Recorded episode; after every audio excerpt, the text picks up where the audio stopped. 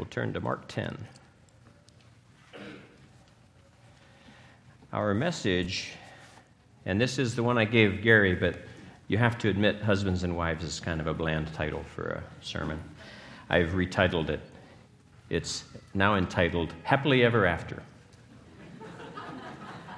So Mark 10, verses 1 through 12. Then he arose from there and came to the region of Judea by the other side of the Jordan, and multitudes gathered to him again, and as he was accustomed, he taught them again. The Pharisees came and asked him, "Is it lawful for a man to divorce his wife?" testing him.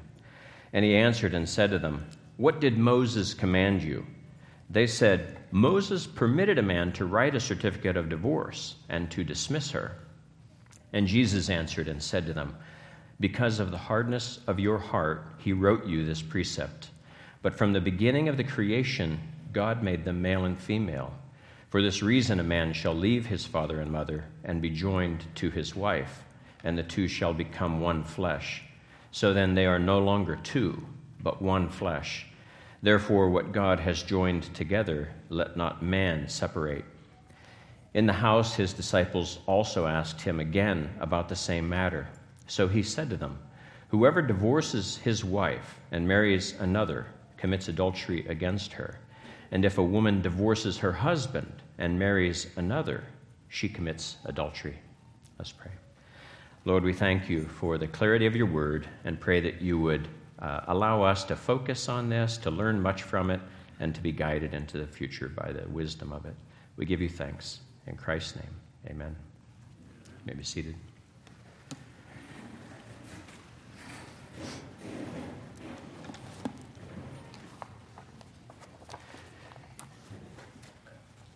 This is a topical message, and it was really difficult selecting a text. That's part of the reason I didn't even select the title until after I had the text.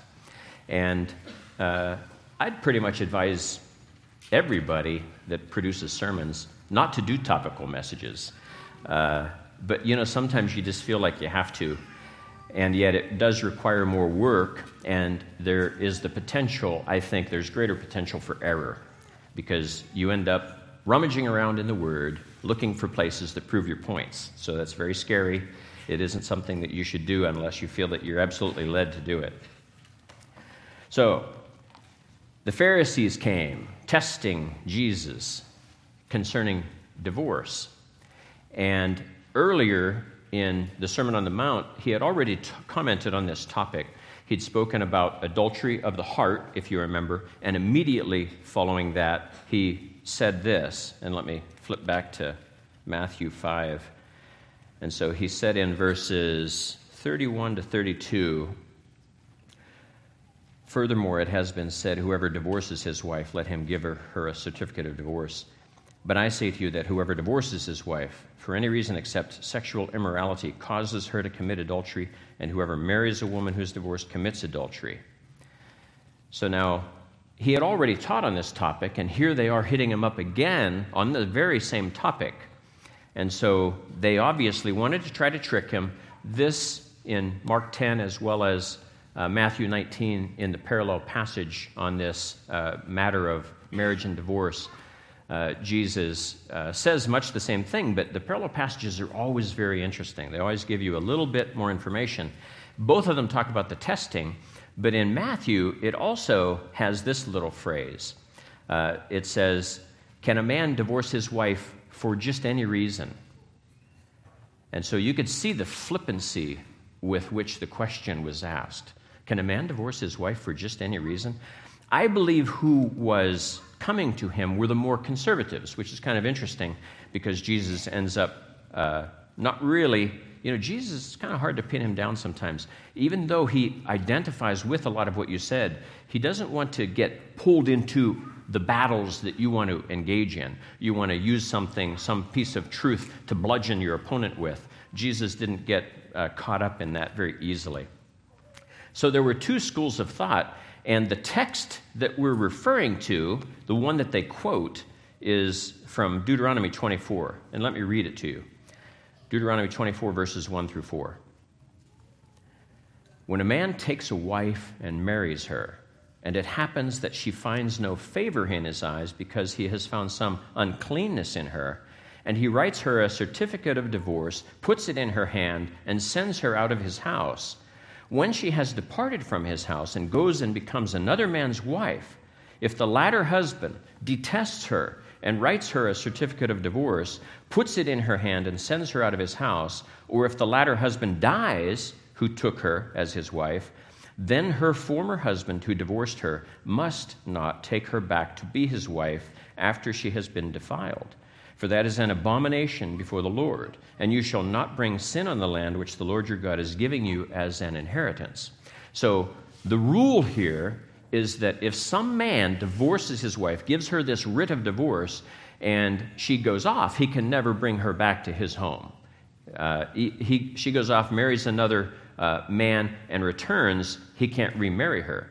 Now, if she has not married some other man, if there's been no remarrying, then that marriage can be restored, just like we now attempt to restore marriages. When a man and a wife divorce now, provided there is no remarriage, we want them back together, if at all possible.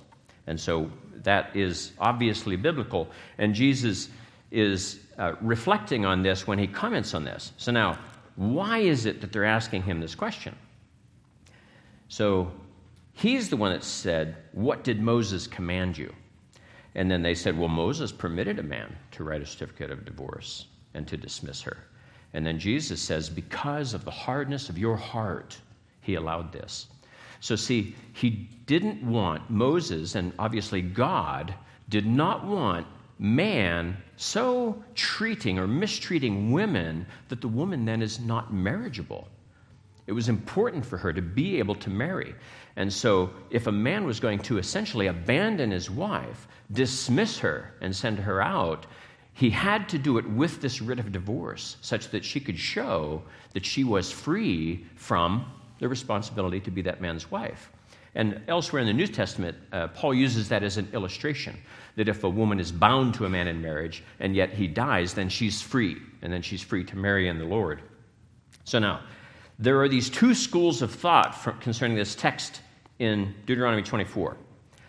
When a man takes a wife and marries her, and it happens that she finds no favor in his eyes because he has found some uncleanness in her. So there are two phrases there I'm going to comment on. The man has found some uncleanness in her.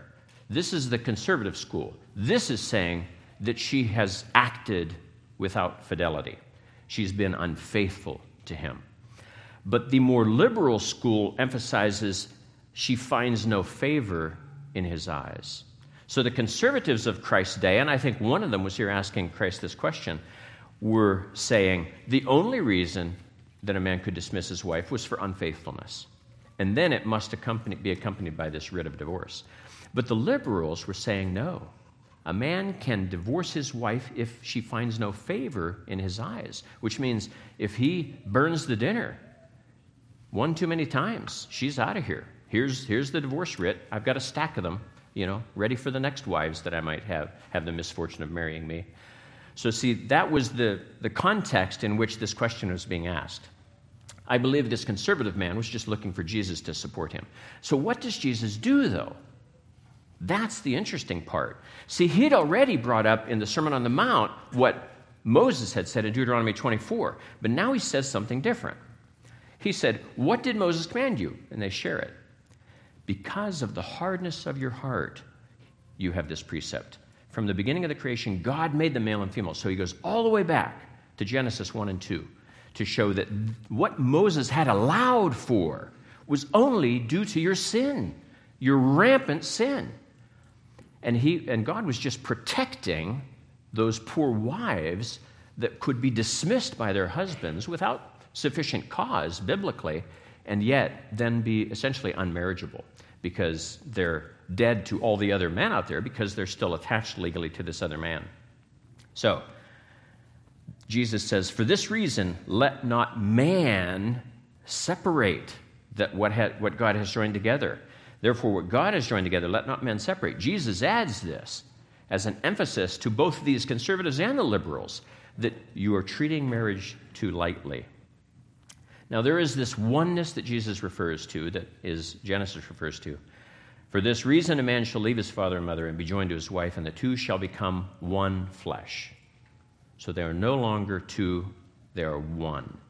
Now, my question to you is, what produces this oneness? Is it marriage that produces the oneness? Thus, if a man and woman are living together, even for years, there is no biblical oneness. Because that's a theory, right? That's a point. Oh, I'm glad to see David shaking his head. David knows the answer. We don't see the answer here clearly, but we see it elsewhere in Scripture. 1 Corinthians 6, we see this answer. Paul addresses this. And let me start at verse 12. 1 Corinthians 6, verse 12. All things are lawful for me, but all things are not helpful. All things are lawful for me, but I will not be brought under the power of any. Foods for the stomach and the stomach for foods, but God will destroy both it and them. Now the body is not for sexual immorality, but for the Lord, and the Lord for the body. And God both raised up the Lord and will also raise us up by his power. Do you not know that your bodies are members of Christ's? Shall I then take the members of Christ and make them members of a harlot? Certainly not. Do you not know that he who is joined to a harlot is one body with her? For the two, he says, shall become one flesh. So there is a truth to the fact that mere physical union through sex is producing that oneness. Paul states it very clearly here.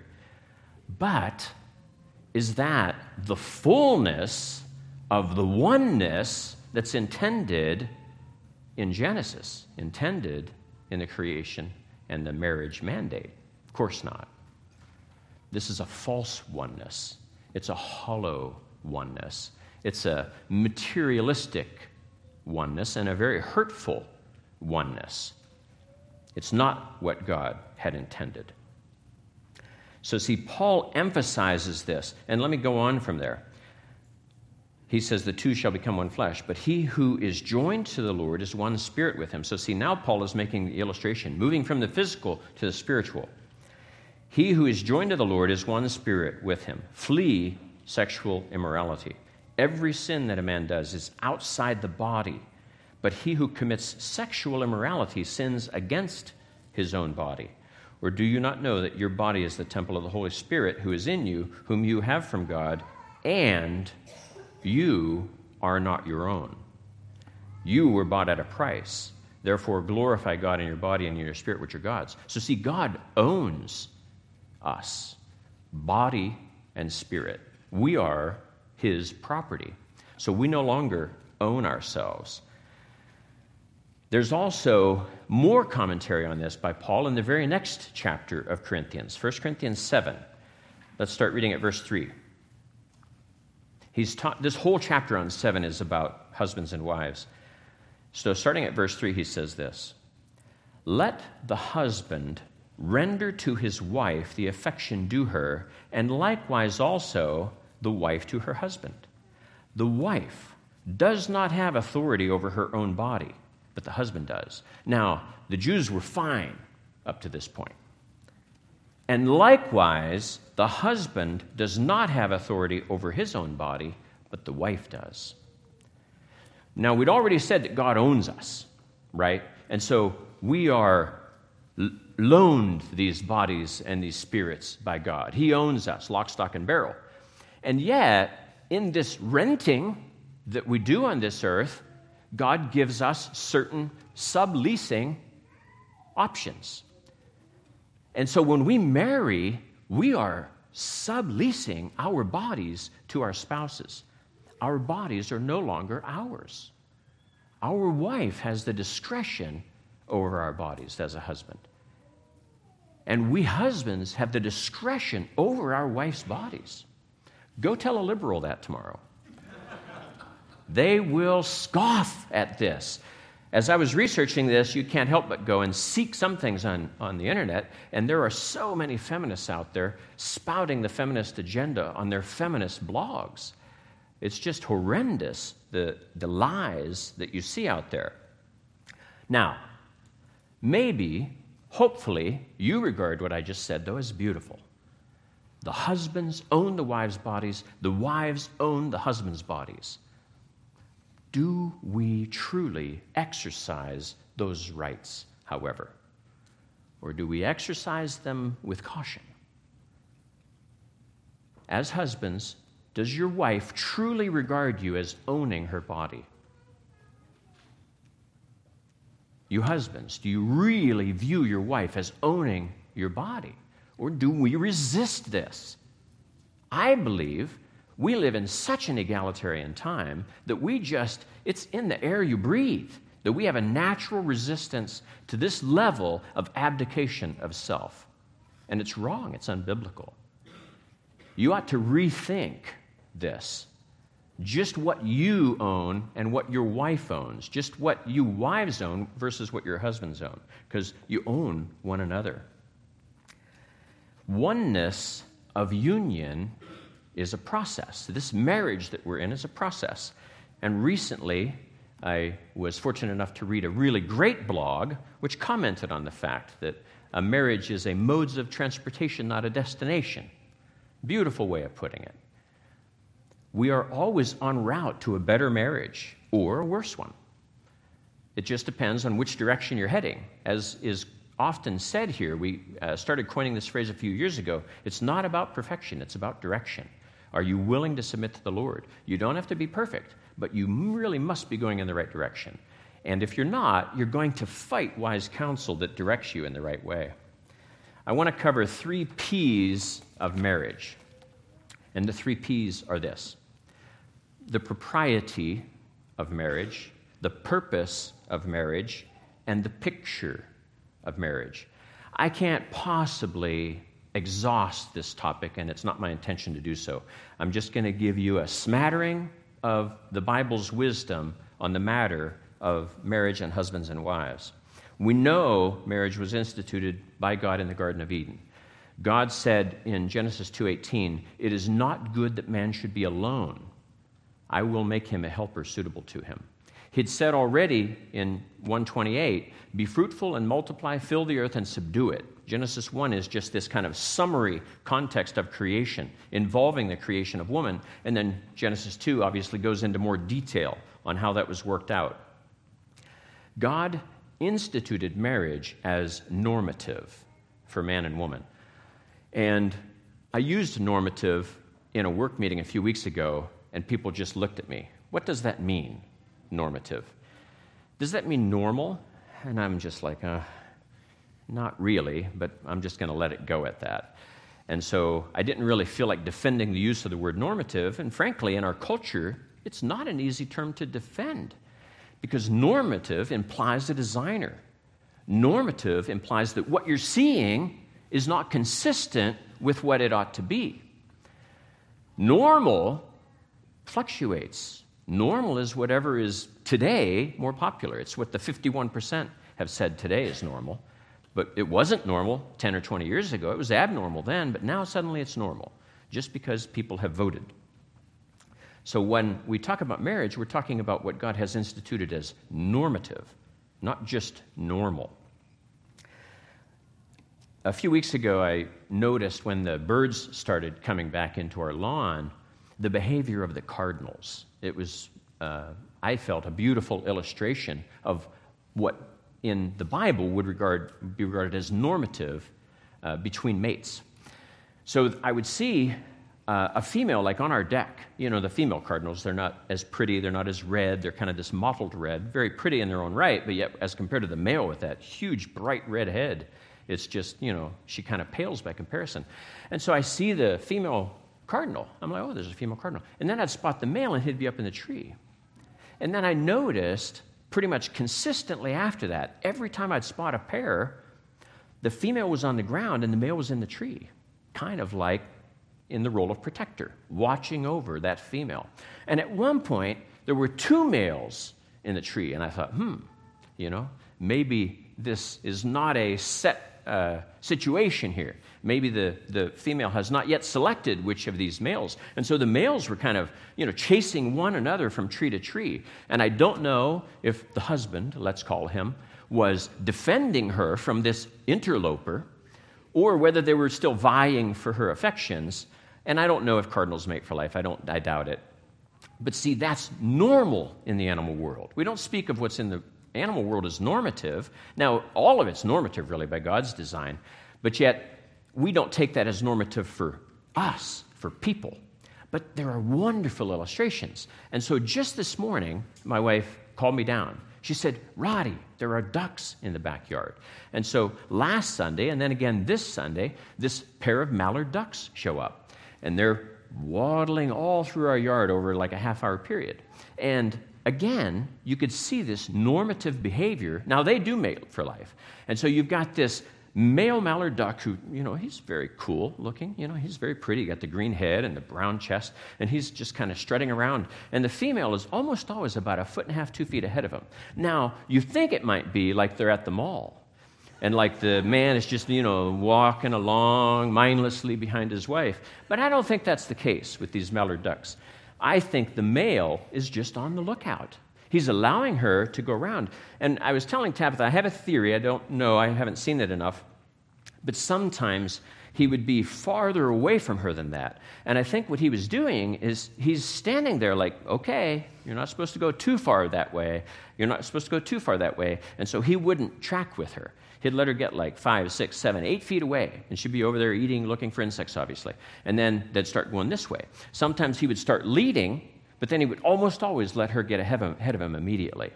I believe it's a beautiful illustration of a male protecting his female in the position of protector in that situation. To me, that's normative, but you can't look at all things in the world as normative, obviously. I'd hate to be a male black widow spider, for instance. So, propriety in marriage. God has designed it, and he's given us roles in it. So then we have the purpose of marriage. What is the purpose of marriage? Now, for a long time, the church regarded, and especially the Roman Catholic Church, regarded the purpose of marriage, procreation. If you have to have sex, you really ought not enjoy it that much. It's only for the purpose of procreation. And so that really has prevailed and often come and gone throughout the history of the church. It's just there's way too much pleasure in sex. It's obviously not right that there's so much pleasure in it. So there's some sinful component that you really ought not to indulge in if you don't have to. And so really past menopause, it's often practiced in some churches, no, you ought not be having sex now. That's wrong. Because now obviously it can't be for the purpose of procreation. But thankfully, you know, Augustine came along, others have come along, the Reformers came along, and it's like, no, you've got it wrong. And see, what the Roman Catholics would look to is Genesis 1:28. Be fruitful and multiply and fill the earth. That is the role of man and woman. But yet, in the expansion, the commentary on that creation of woman, there is another phrase, and you know what it is. It is not good that the man should be alone. I will make him a helper comparable to him. So see, there's a reason God created woman that doesn't have to do just with procreation. It's about togetherness. It's about companionship.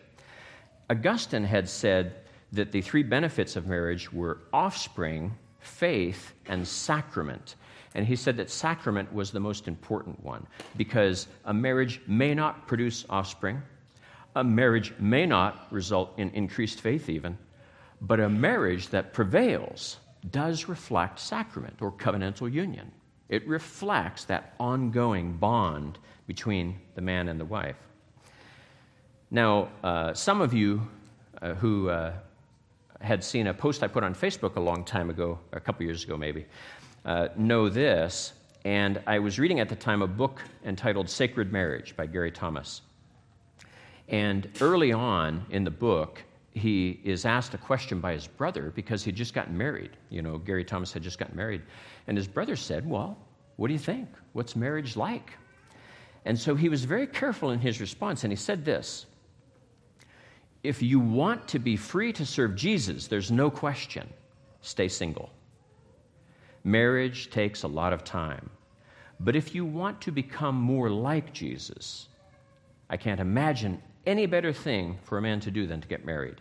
Being married forces you to face some character issues you'd never have to face otherwise.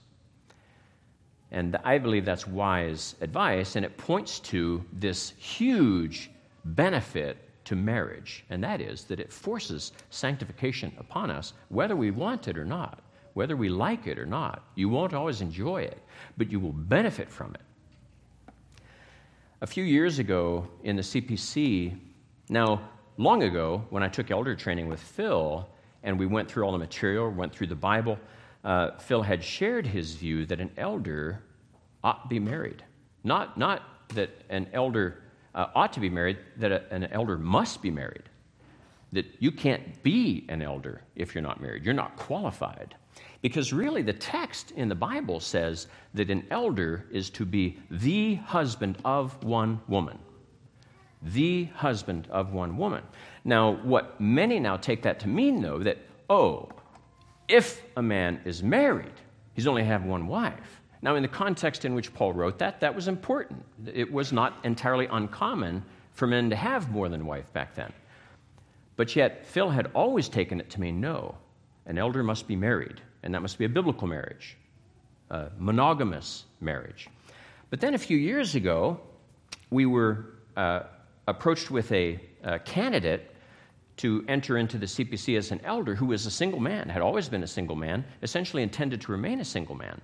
And while we had reservations accepting that man into the CPC, we thought, well, he's not coming into our church. He's coming into another church where obviously those elders believe this is acceptable. But that man was very immature, and he flamed out as an elder very quickly. He was not active in the CPC for more than 6 months before he kind of stomped the dust off his feet and walked away from the CPC. I think we were right in our perspective that an elder is to be the husband of one wife, because that man did not reflect the level of sanctification necessary to be an elder in God's church. And we never really did have the talk after that, but if it comes up again, we will have that talk, because I don't think any of us are willing to allow another single man to come in and be an elder in the CPC, not without putting up a fight. It's just not right. That's our perspective. That's how we believe the Bible tells it.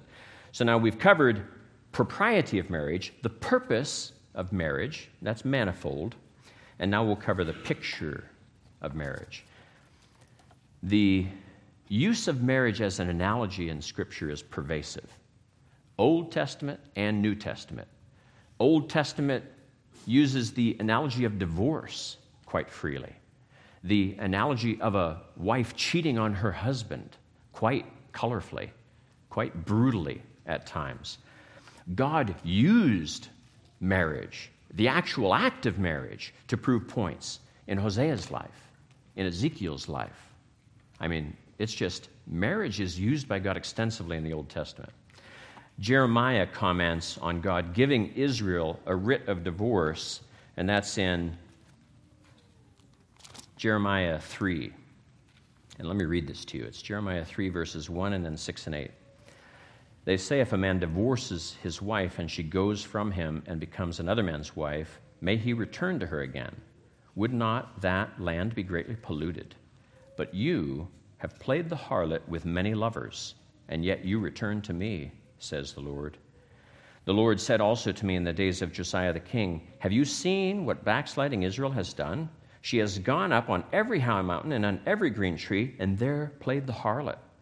And I said, after she had done all these things, return to me. But she did not return. And her treacherous sister Judah saw it.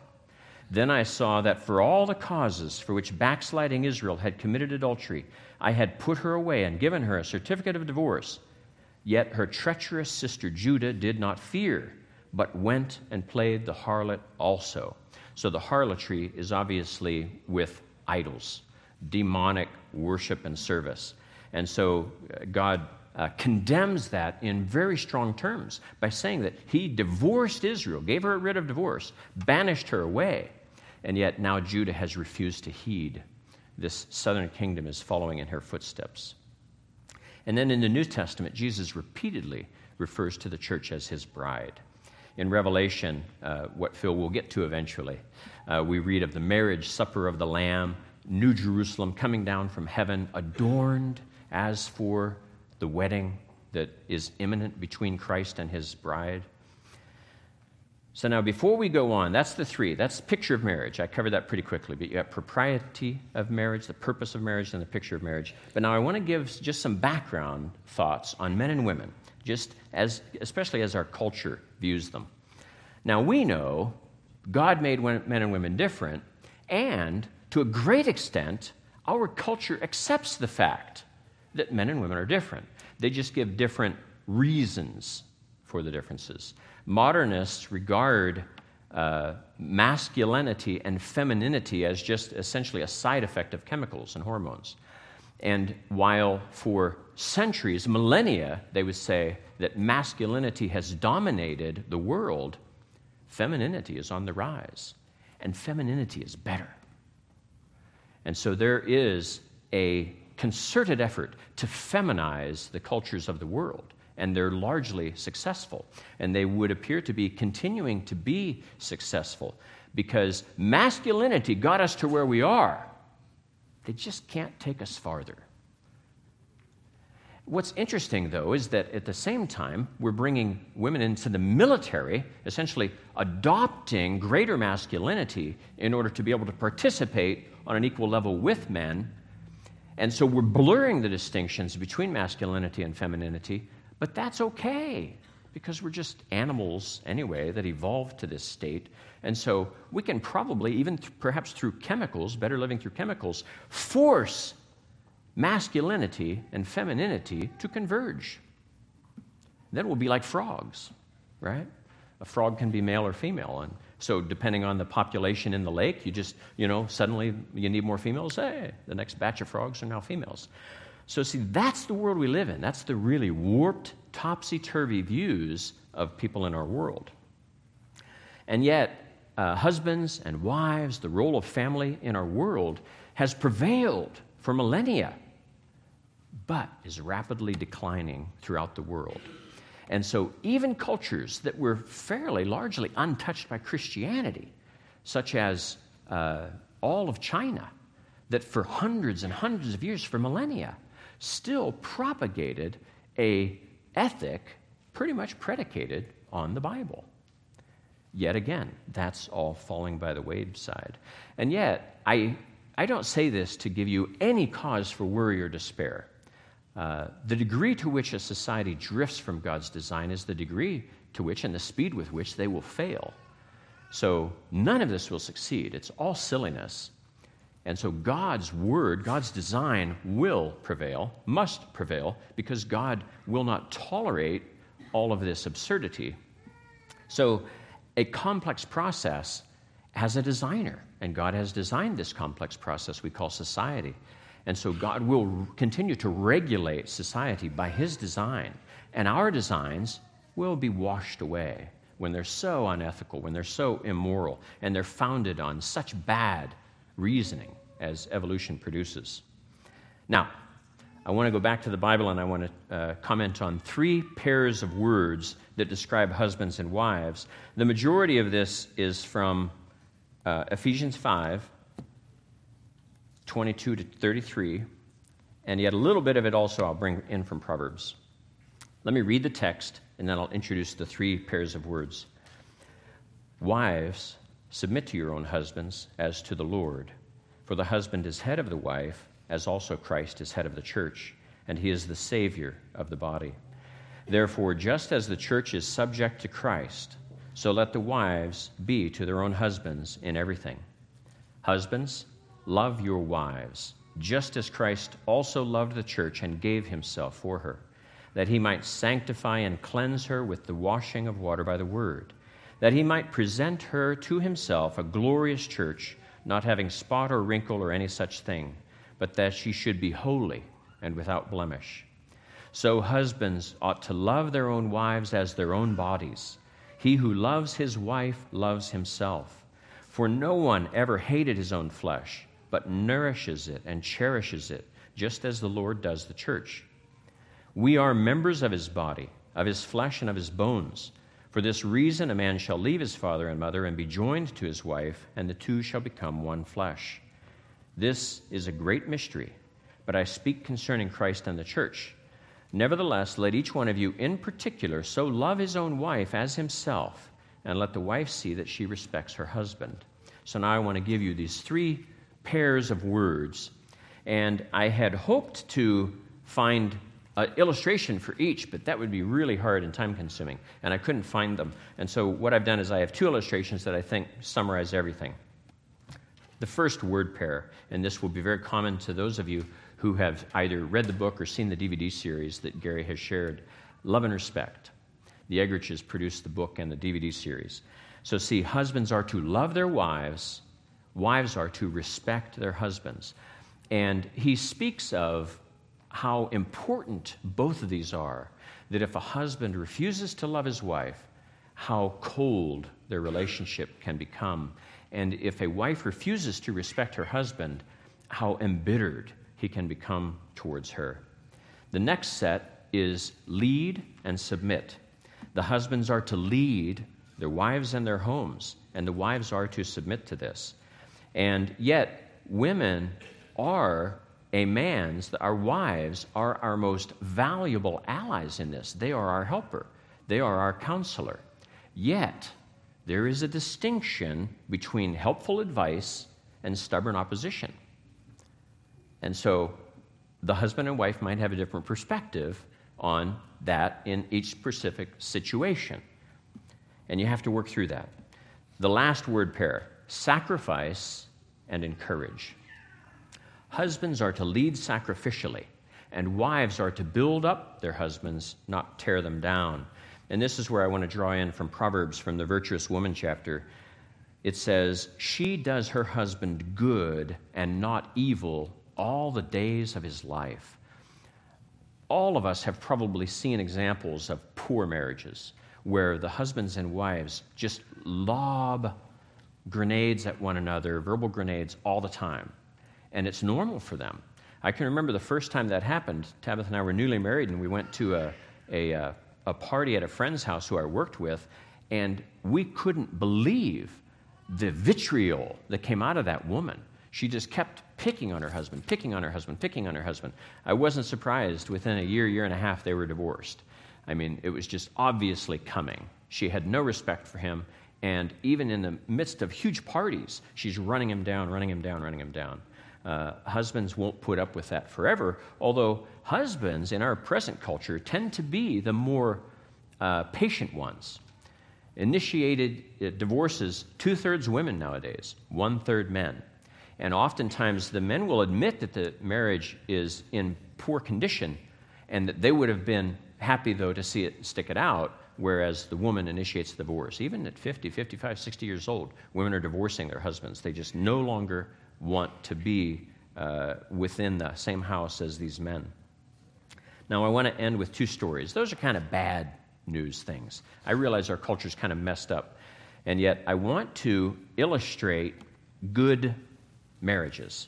And this one actually has both a negative tone and a positive tone. And this is from God's Little Devotion Book for Dads.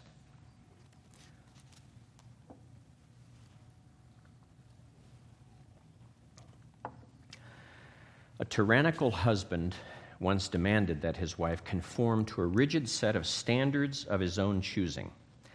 She was to do certain things for him as a wife, keep house a certain way, dress a certain way, treat her children a certain way, speak and act in public a certain way. She tried to please her husband, but over time she came to hate his list of rules and regulations. Not surprisingly, she soon grew to hate him. Then one day the man died, an act of God's mercy as far as the wife was concerned. Sometime later, she fell in love with another man and married him. To her surprise, she found that she and her new husband seemed to be on a perpetual honeymoon. Joyfully, she devoted herself to his good welfare. One day, while cleaning out a box in the attic, she came across the sheet of do's and don'ts her first husband had written for her to follow. To her amazement, she realized she was doing for her second husband all the things her first husband had demanded, even though her new husband had never once suggested them.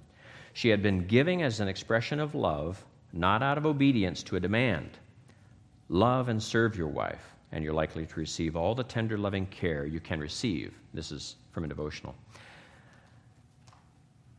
We are, as husbands and wives, both called to be all in and all for our spouse. Support, encourage, love, sacrifice, all of that. And I remember hearing once a man give wisdom on this, and he said that it's not enough to do 50-50. He said, you'll all have to give 100%. It isn't that 50-50 add up to 100. 100 and 100 add up to 100. Now, I think in binary, and I see it like this. Hopefully you can see that. Might be big enough. H is for husband, W is for wives. And so see here, the husband is not in at all. So it starts with 0. He's like a loser, total loser, bad husband. And so the wife could be all out of it too, or she could be all in. And then here the husband is all in, but then the wife is not, and then the wife is. And so see, 0, 1, 1, 2. If you just think of it like that, multipliers. And this is where the successful one is, obviously. But even though I like binary, and even though I think it's very useful, it isn't typically reflective of reality. It might work in JK flip-flops and electronic equipment, but it doesn't tend to work for life. So I have modified this diagram. And so instead I've given percentages, husbands and wives. I think about the best we could shoot for is 80%. Don't you? I think it's really hard to maintain 80%. I think 80% is passing. I know that doesn't scale with grades and stuff, like an A is 93 or above or whatever. But at work, when I'm assessing code quality and from month to month, 80% for me is passing. If guys can get it to 80%, complete 80% of their work, 80% sufficient, efficient, I'm happy with that. So then, see, 8, 8, 6, 6, 4, 4, 2, 2. But see, we know that the permutations go on and on. What I want to point out, though, is this. It really doesn't matter as much where you are as which direction you're heading. So if you think you're at 0.5 and you're heading down, or your wife thinks you're heading down, it's hard for her to go up. You're not making it easy on her to respect you, to submit to you. But if you are climbing, if you are loving sacrificially, then it will be much easier for her to go up. And I put the husband over here on the left for the purpose that he's the leader. He's the one that really is driving this, or should be. One of the qualities he's supposed to exhibit is leadership. And if he's not, it's not going to help here. It will reflect poorly on him if he's not a good leader. So see, we must be both all in. I want to give you this next story, and I think it reflects all of the best of godly character in husbands and wives. This reflects the roles of husbands and wives. And this is from another book. I really can't recommend the book. It's not that good, but it had this really good story in it. It's called The Making of a Man by Richard Exley. In March 1990, Dr. Robertson McQuilkin announced his resignation as president of Columbia Bible College in order to care for his wife, who was suffering from the advanced stages of Alzheimer's. In his resignation letter, he wrote, "My dear wife Muriel has been in failing mental health for about 8 years. So far, I have been able to care for her ever-growing needs, as well as my leadership responsibilities here at CBC. But recently, it has become apparent that Muriel is contented most of the time she is with me, and almost none of the time I am away from her. It is not just discontent. She is filled with fear, even terror, that she has lost me, and always goes in search of me when I leave home. Then she may be full of anger when she cannot get to me. So it is clear to me that she needs me now, full time." This decision, his resignation, was made in a way 42 years ago, when I promised to care for Muriel in sickness and in health, till death do us part. So as a man of my word, integrity has something to do with it, but so does fairness. She has cared for me fully and sacrificially all these years. If I cared for her for the next 40 years, I would not be out of her debt. Duty, however, can be grim and stoic. There is more. I love Muriel. She is a delight to me. Her childlike dependence and confidence in me, her warm love, occasional flashes of that wit I used to so relish, her happy spirit and tough resilience in the face of her continual distressing frustration. I do not have to care for her. I get to. It is a high honor to care for such a wonderful person. And then the author goes on to say this. It would be a mistake for us to assume that Dr. McQuilkin's decision was an isolated choice, independent of the hundreds of lesser choices that went into their 42 years of marriage. A decision of that magnitude is the culmination of a lifelong series of smaller daily decisions, and as such, it challenges every man to examine the choices he makes each day and the way he relates to his wife. Now, this story is especially poignant for Tabitha and me because it's what her father and mother are going through right now. Her mother has had declining health now for 2 or 3 years and suffering Alzheimer's, and she has regressed to a childlike state, and it's a full-time job for her husband to care for her now, and yet he's doing that, and largely uncomplaining he's doing that. He doesn't really expect other people to feel sorry for him. He's just doing what he knows to be right. So let me reiterate what I'd covered as just the highlights of husbands and wives' duties and responsibilities. Husbands are to exercise loving, sacrificial leadership of their wives and their families. Wives are to respond to their husbands, regardless of whether they do this really well or really poorly, are to respond with encouraging, respectful submission. Now, as I said, the world scoffs at this, but what do you say? And more importantly, what do you do? Because only in obedience to God can we hope to live happily ever after. Lord, we thank you. We thank you for your word that is filled with wisdom. Not all of it is easy to employ, especially in a sinful world in which your design has been corrupted and polluted, and we find so many reasons and opportunities to justify our sin, to justify our hardness of heart. And yet we pray, Father, for the sake of our marriages and for the sake of our witness to the unbelievers that we come into contact with, that we would exemplify love, sacrifice, and all that you call us to in living out our lives with our spouses. We thank you, Lord, for the gifts that they are, and we ask you to have us to be so much more appreciative and so much more thankful and consistent in our love of them. We ask you now to be with us, to bless your word to our minds and hearts, that we would seek to do all that is in it. In Christ's name we pray. Amen.